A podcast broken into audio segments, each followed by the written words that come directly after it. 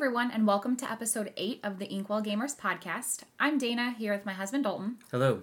And today we are going to go over the principles of deck building. In our last episode, we mentioned how we would be getting into starter deck overviews and upgrades now, but we felt like as we continue down this path of upgrading and deck building, it would be beneficial for us to take a step back first to go over the principles of deck building before we get into all the rest. This game has brought in a lot of people who are either completely new to TCGs or maybe people who have maybe previously just been casual kitchen table players that are now interested in going into the competitive world.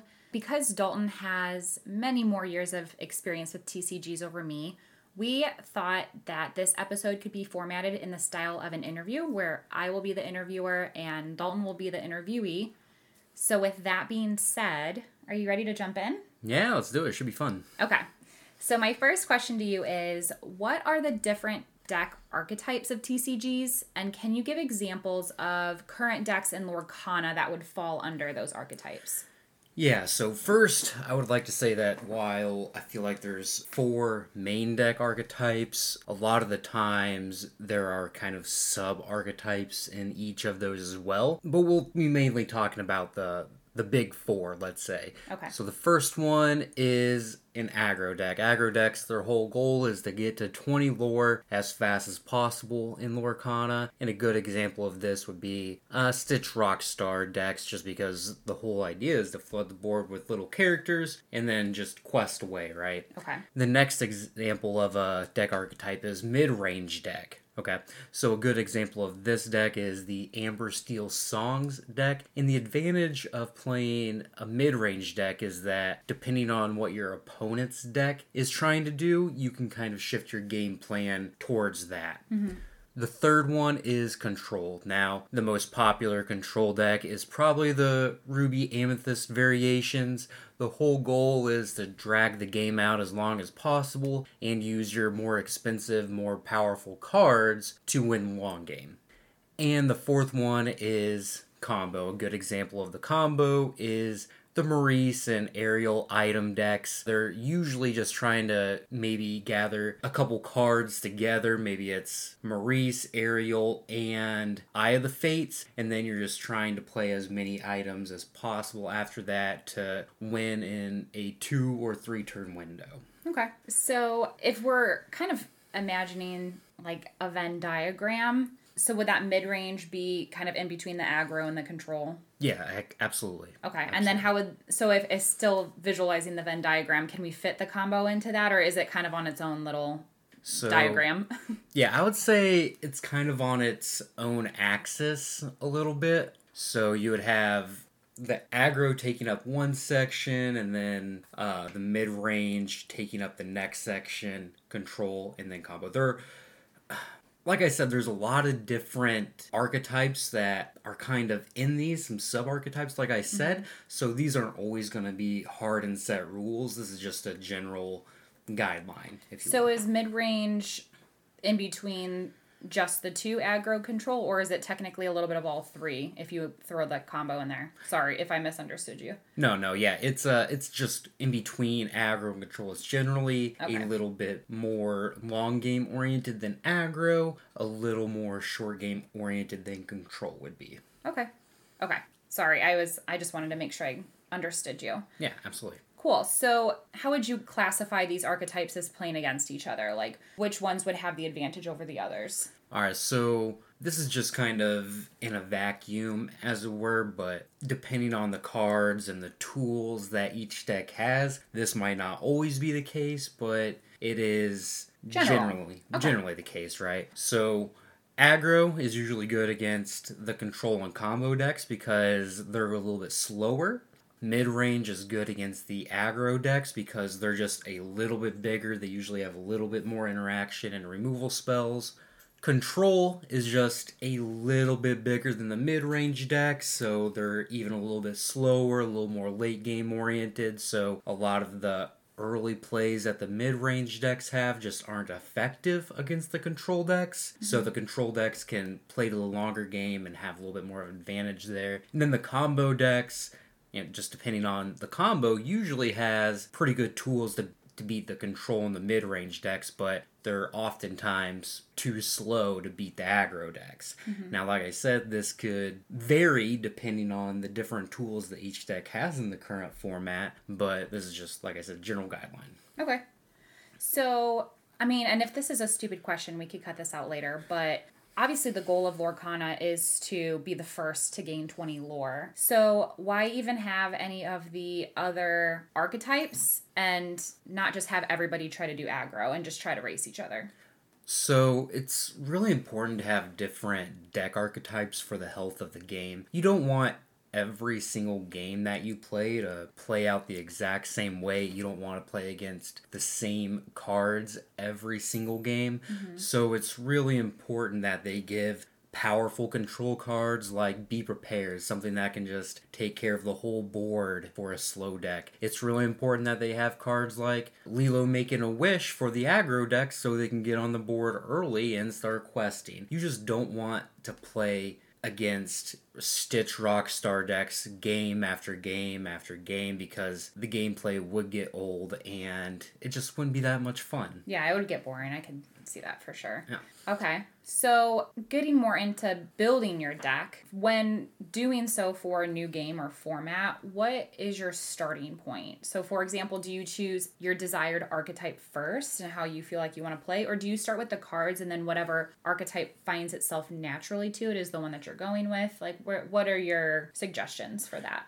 So, first of all, I like to just find the cards that I feel like are the most powerful and build around those cards. So, a couple examples is Stitch Rockstar and Maurice. Now, Maurice hasn't proven to be particularly great because the items deck just doesn't have enough mm-hmm. good items to to get there. But Stitch Rockstar is a very very strong card and uh, very popular one. So if I was just looking through the spoilers, I would see that and be like, you know what, this is probably one of the better cards in the format, and that's that's where I want to start. I want to start with the most powerful cards in the format, and then from there, I just want to see what kind of deck those cards lend themselves to. So for Stitch Rockstar, specifically, you want to have a lot of cheap cost characters in your deck so you can activate Stitch's ability, draw a bunch of cards, chain a bunch of cheap characters together. And if you have a bunch of cheap characters in your deck, that probably means you're going to be a more aggressive deck, right? So, from there, I want to see what other cards in the format might work well with Stitch Rockstar as well. So you'll see Lilo making a wish, you'll see what's what's a really good card with Lilo making a wish. Okay, you'll see Bodyguard Simba, mm-hmm. right? It's a two cost character that triggers Stitch Rockstar and it helps protect the best one drop in your color.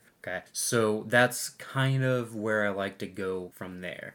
Then I'm just trying to pile as many cheap characters into the deck as possible so that I can make Stitch's ability trigger as many times as possible, right? And then the next question that you should ask yourself well, what is the next best color that supports this kind of strategy? And it could be one of the most popular ones right now is just steel. You have a lot of cheap challenger characters to get on the board early. You have the one cost Simba, which could help you find your Stitch Rockstar with the draw and discard ability. Then you have really good removal actions like smash or fire the cannons and grab your swords to help against the other aggressive decks as well. Or maybe you just go into a different direction and you're Amber along with Emerald, and Emerald has a lot of really high questers that are pretty cheap, so you can continuously trigger Stitch's ability as well while also getting down a bunch of Flynn Riders and some other disruptive cards like Cruella if you like that. So there's you're just really trying to figure out what is the next best color that goes with the main card that you want to build your deck around. That's really important. From there, I want to basically take out all of the cards that were playable in this specific deck from those two colors and then just lay them out in an ink curve. So all the cards that cost one ink will be in one pile, all the cards that cost two ink, three ink will be in one pile, four ink in a separate pile, and so on and so forth. This is really important because what it allows you to do is make sure that you don't have a bunch of eight cost cards in your Stitch Rockstar deck. That doesn't really make any sense, right? Mm-hmm. You'd have uh, nothing to play at the beginning. Yeah, you'd have nothing to play at the beginning. You're never going to trigger Stitch. So, of course, you're not playing that many eight cost cards anyway, and there aren't that many, but you really get a good view of the outline of your deck when you do that. Yeah, I noticed when we played at our LGS for the release mm-hmm. that I looked over at your side of the table and you ha- you were I could tell that you were sorting them in a very specific way and then I looked down at mine and I had chaos everywhere. I think I was just going by color. I don't I don't know. But then I felt like I could tell that you were looking at me like what are you doing? but I was wondering that makes sense that you were trying to find your ink curve. So yeah. for sure. Yeah, so I'll find my ink curve. I'll even separate out all of the characters from the items and actions just because I want to know what the odds are that I'm going to play a character on a specific turn. Mm-hmm. So once I get all of those down, I'll try to whittle all the excess cards and down until I get to about 60 cards. Okay. Yeah, so that actually brings up a good point because there has been a lot of discussion about the total number of cards that you should have in your deck. The standard that most people run is 60 because that's what Lord Lorcana kind of put out. Yeah, that's the rule. That's yep. the rule. But mm-hmm. some people have been talking about how they put more than 60 or less than 60. Where do you fall on that spectrum? So, this is a pretty complicated topic. In general, I don't think you should be running more than 60 because there are some matchups when you're playing, for example, a Stitch Rockstar deck or a Maurice deck. You just want to find those cards as often as you can mm-hmm. in every single game versus every single deck. And when you go up in cards of 64, 65, I've seen people do 70, whatever it is. Oh my goodness. yeah, whatever it is, the odds of you drawing those cards that you really want to draw, what you built your deck around, yeah, it just go down. It just goes down significantly. I've seen the argument for like Ruby Amethyst decks that they want to have a bunch of extra cards in their deck because you're basically adding a lot of cheap characters, so then you get a little bit better in the early game, but then you're also less likely to draw your Be Prepareds, which are the most important cards against a lot of the Stitch Rockstar other aggressive decks, the mm-hmm. Emerald Amber decks. So yeah, I I don't really like going above 60. There there is an argument that when the power level is a little more flat and all of your cards are pretty interchangeable, then you can go up to more. That's happened in Magic a little bit recently, but there was one specific card that really made that viable, so that was a niche scenario as well. Mm-hmm. But the power level is not super flat. The best cards in your deck in Lorcana are pretty much always the best cards in your deck. You always want to play Maurice on turn four if you have the Fishbone Quill or sick, whatever it is. You want to play it as often as you can and as early as you can. You always want to play Stitch Rockstar if you can on turn four as well. You want to shift it on to turn four. Those are the kinds of things that you have to think about when you're adding extra cards to your deck because you could play a match where, you know, you're just like, you know what, Stitch Rockstar is my best card, and it often is. That's why you built your deck around it. But you're playing 65 cards, so the chances of you drawing it in the top 10 cards of your deck just go down significantly, and that's really what you want to avoid when you have cards that are that powerful, right? So, what stops you from going less than 60? Because I know some people have argued to do that. So, you can find those specific cards. Well, so first of all, the Lorcana's deck building requirement is a minimum of 60. So, how are why are people doing less than? I don't get why they would. Yeah, so a lot, I think the conversation is should there be less than 60 cards okay. in a deck? It's not that people are actually doing it. Yeah, it's okay. it's that they are questioning whether it should be that or not. And there are other games like I think One Piece has like I've never played the game, but I think they have like a 50 card limit.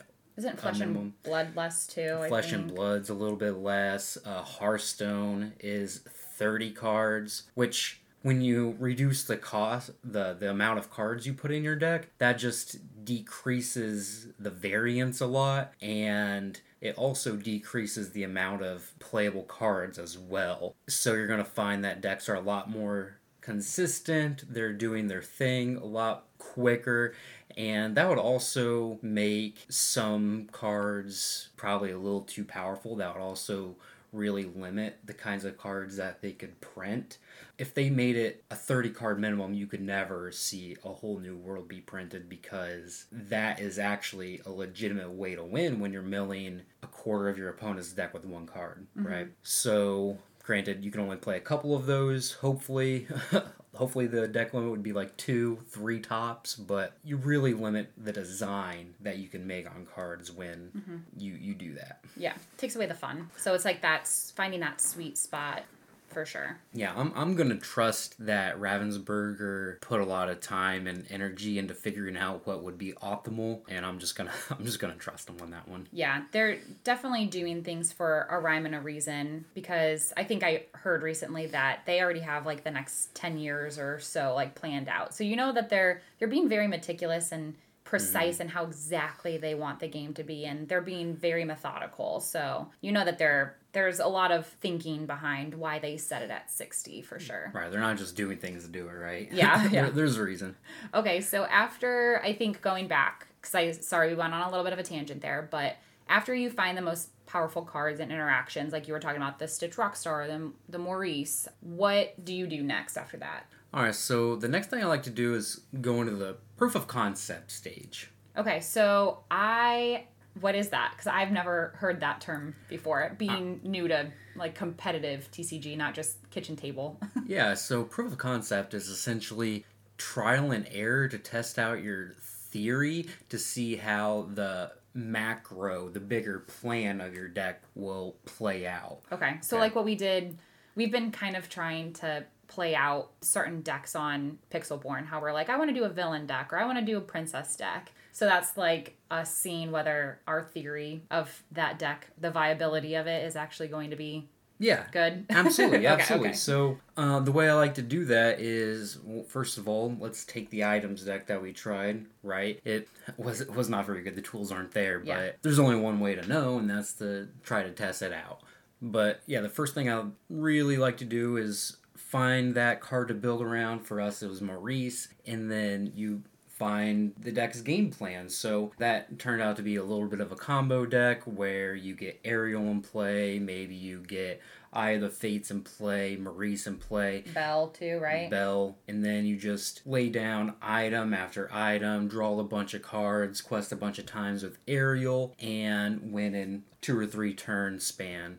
How I like to build those decks or start building a deck like that is just pushing the boundaries of what that deck can do. So I'll play all the payoffs for it, like Tamatoa. It's an expensive card, but if you're playing a bunch of items, then it might just take one or two quests with Tamatoa to, to seal up the game. That one didn't end up being great because he's really expensive, but there, there could be something there in the future. Um, so I'll play all the Tamatoas I can. I'll play all the Ariels, all the Maurices, all of the Belle Engineers, mm-hmm. and then all of the items that I can within this color and the other color that I'm choosing because it's really important to see well, first you need to know how many items you can get away with playing. So if you can play 10 items and then you're only triggering your Maurice and Ariel a couple times, then if that's good enough, then you you need to figure that out. But you also need to figure out like how many items you need at minimum in order to make this deck work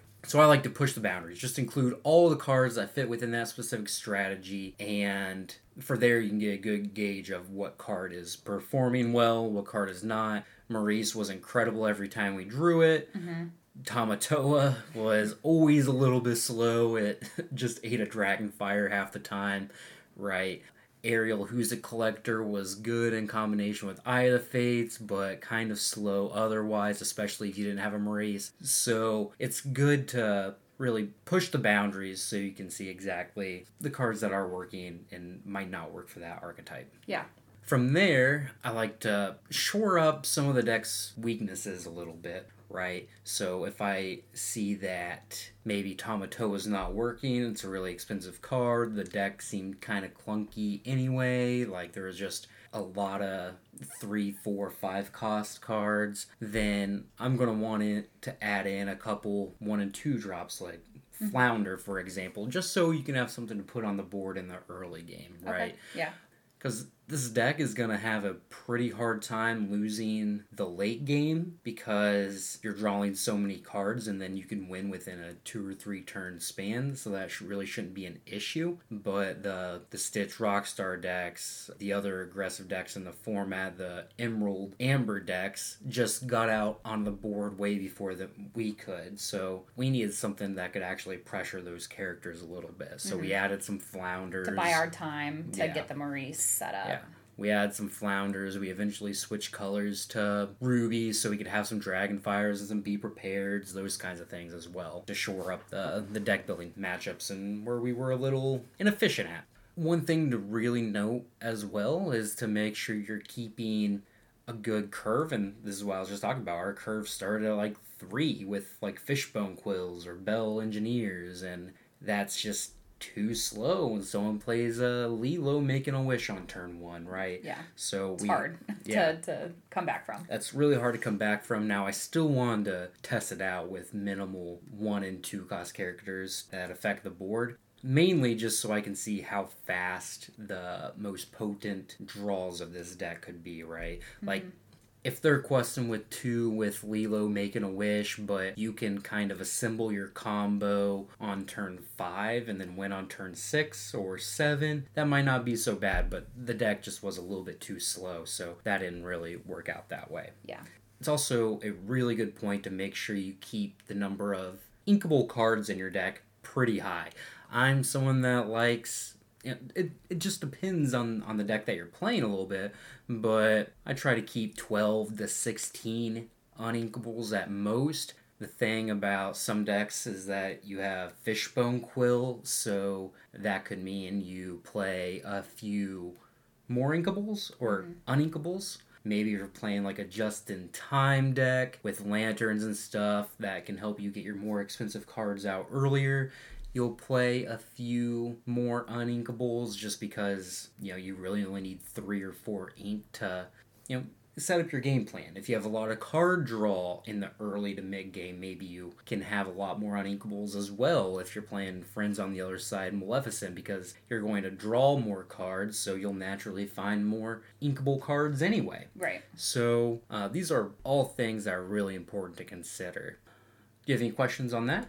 Um, yeah, so you mentioned, you know, after you play test and you kind of refine and take out the underperforming ones and adjust, how long do you give yourself in that play testing phase before you have basically, all right, I've seen enough. It's time to start to refine? Like, because I mean, one game probably isn't going to really show what that deck might do. I mean, mm-hmm. I know that when you and I were testing out a princess deck together on one of our streams, we didn't do very well the first time, but we still gave it a couple games and then finally we were like, okay, we adjusted it. And then once we adjusted it, I think that first game we might have still lost. And then we thought, okay, let's give it time. And then after that, we won a couple after that. So what's that sweet spot determination for how long do you give yourself? So it really just depends. We that princess deck that we played, uh, we had four be prepareds in there after we switched to ruby, Yeah, because we started off as sapphire, um, sapphire and, amber. and amber. Yeah, so Yeah. uh, that that deck did not feel very good from the very start. The sapphire and amber one, but we switched to ruby and. I think we might have even won that first game. I don't remember, but we had like three be prepareds in our hand, and it was just like, okay, this is a really good card, but it's not a good card in Yeah, this deck. it was like And- three out of the four cards we had were be prepared, and the fourth one was also uninkable, and we didn't have enough ink to ple- be to Right, play be right. prepared. right. So we were just stuck for a couple of turns. Yeah, but as we were playing this game, and of course we weren't playing a good matchup for Be Prepared, but I just don't think Be Prepared was good in our even though it's a really strong card, it just wasn't good in our deck. And I could tell that just from that one game we played. So we played another game after that, then we just cut them all and the the deck performed considerably well after that. So sometimes it can just be one game you can learn a lot from and you're just like this this does not fit my strategy. Yeah. Right. Other times it takes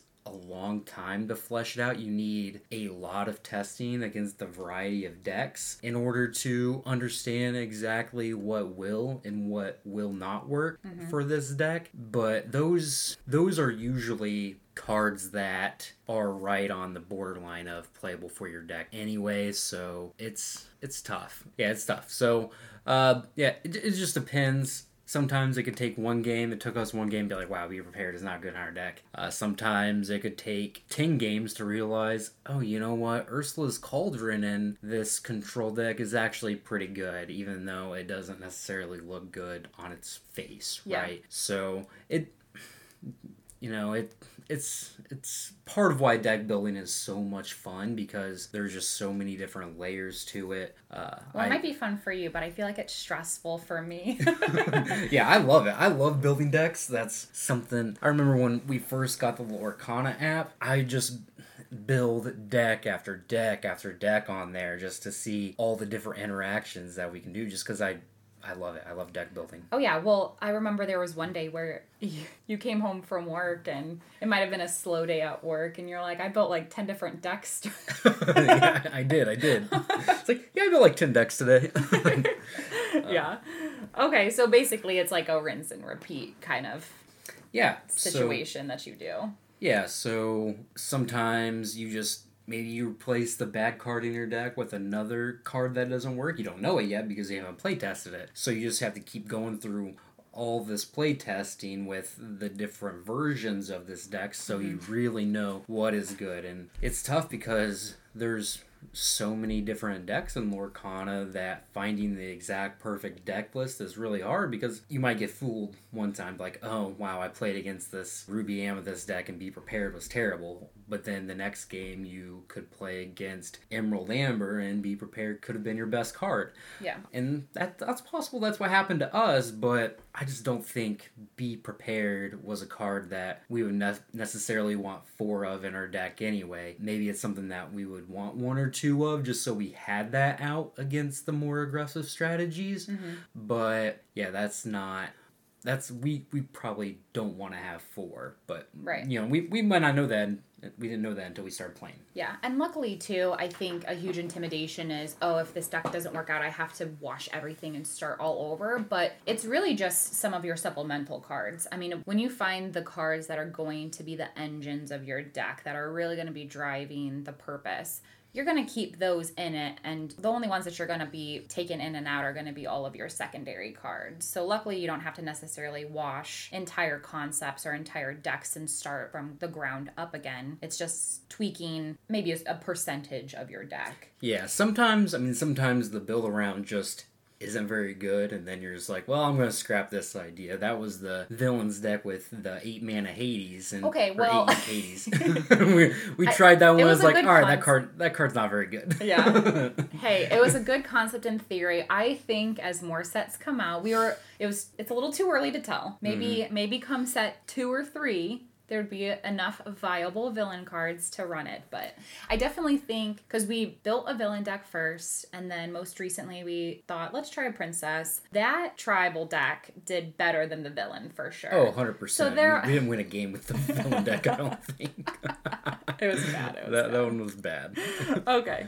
Well, getting back on track here, you mentioned something earlier that I do want to go back and touch on. So, you talked about your reasonable ink curve. So, unlike Magic, where you have specific cards that are just designated as lands or, Right. or mana, or in Pokemon, you, they're called energy cards. You have to put playable cards into your inkwell as a resource to play other cards. So, with that being said, how do you determine whether you have enough inkables in your deck? Because I feel like sometimes when we start off, we might pull the best cards in those colors and we put it into your deck, and then you realize, oh gosh, like I have X amount of uninkables. So, what is your strategy for determining what to cut or what what's that sweet spot for non-inkables versus inkables and kind of making that hard decision to maybe cut some of the non-inkables that are really good cards, but you Yeah. might not be into that small little range that you want. Yeah, so it's tough. It really depends on your deck again. Like, and the only way to really know is to play test your deck over and over again so you can see how consistent each number of uninkables is for you to making sure you're hitting the ink when you when you want to. Mm-hmm. So for a deck that has a lot of card draw, like and especially cheap card draw, like Amethyst with Maleficent and Friends on the other side, and even something like Ursula's Cauldron to help filter the early game cards in your deck.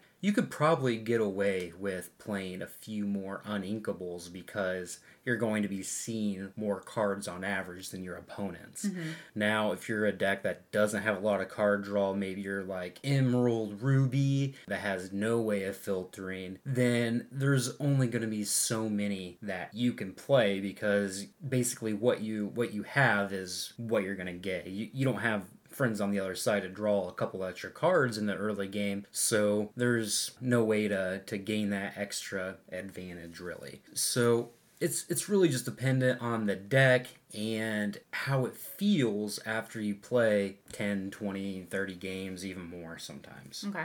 So I know that this is me just asking you to come up with numbers off the top of your head, but low range and high range. So when we Uh, talk about that emerald ruby where you said there's not a lot of card draw versus the, you know, an amethyst deck with the Ursula's cauldron. Like what are your what's that top and bottom tier? So just off the top of my head, I would say that the Ruby Emerald decks they could probably get away with maybe twelve uninkables, Okay. which I you know, think yeah, isn't, isn't I- that much, but yeah. Whereas some of the Ruby Amethyst decks, those could get away with more, probably around eighteen ish even. Okay. Um, again, that's something that when you're playtesting, maybe you want to push the boundaries of that concept a little bit, just because generally the uninkable cards are a little bit more powerful because they don't have the versatility to be equal, so they, they make the cards They don't want to make them too too Yeah. good. Otherwise Yeah. they're just unstoppable if you make them inkable and as good as they are. Yeah, they, they make them too good, so they take away their inkability, make the card a little bit stronger. So maybe if you just want to test, see how powerful a deck can be, maybe you play 23 or 24 uninkables. It probably won't work, but that way you can get a, you know, if you start off high, you can get a range of, okay, what's too many? Then you just cut back on uninkables, and then you just keep rinsing and repeating, play testing, going from there. Mm-hmm.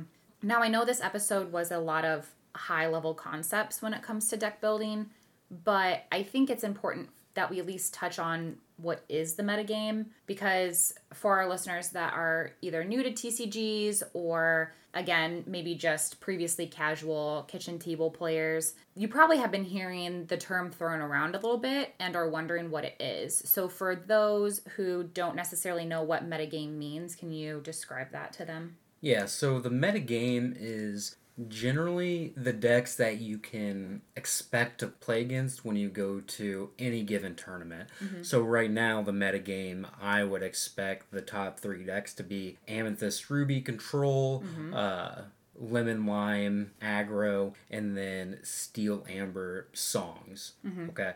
So that is really important to know and to understand because when you're building a deck, if you know what the best cards in the format are, then you can build your deck in a way to combat those. Now, it's really hard to build a deck that can beat everything, especially when you have a limited card pool like Lorcana has, or maybe you don't have a sideboard, which we don't have. I wonder if that will happen at some point, but yeah, knowing what the metagame looks like and consists of, and what the percentage of each deck you think that is going to be at that tournament, that can really influence some specific card choices, your deck choice, and if you're really good at finding what the metagame is going to be for this tournament, that can give you a high uh, level advantage against your opponents. Okay.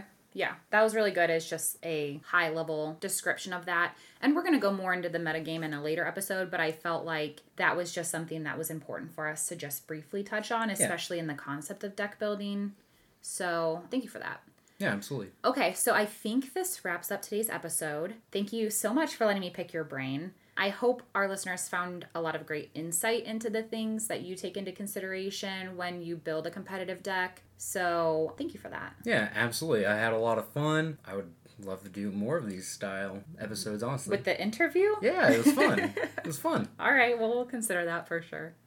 Um, so, starting next week, we will finally be going over each starter deck and applying these principles we talked about today to upgrade them to a more competitive level. So, until then, you can find us on Instagram or Twitter at Inkwell Gamers. Also, find us on Twitch under that same name. Right now, we're trying to stream at least once or twice a week. But until then, give us a follow so you can stay up to date on when our episodes drop. So, with that being said, we hope you have a great week and we will catch you next time. And we'll catch you next week. Appreciate y'all.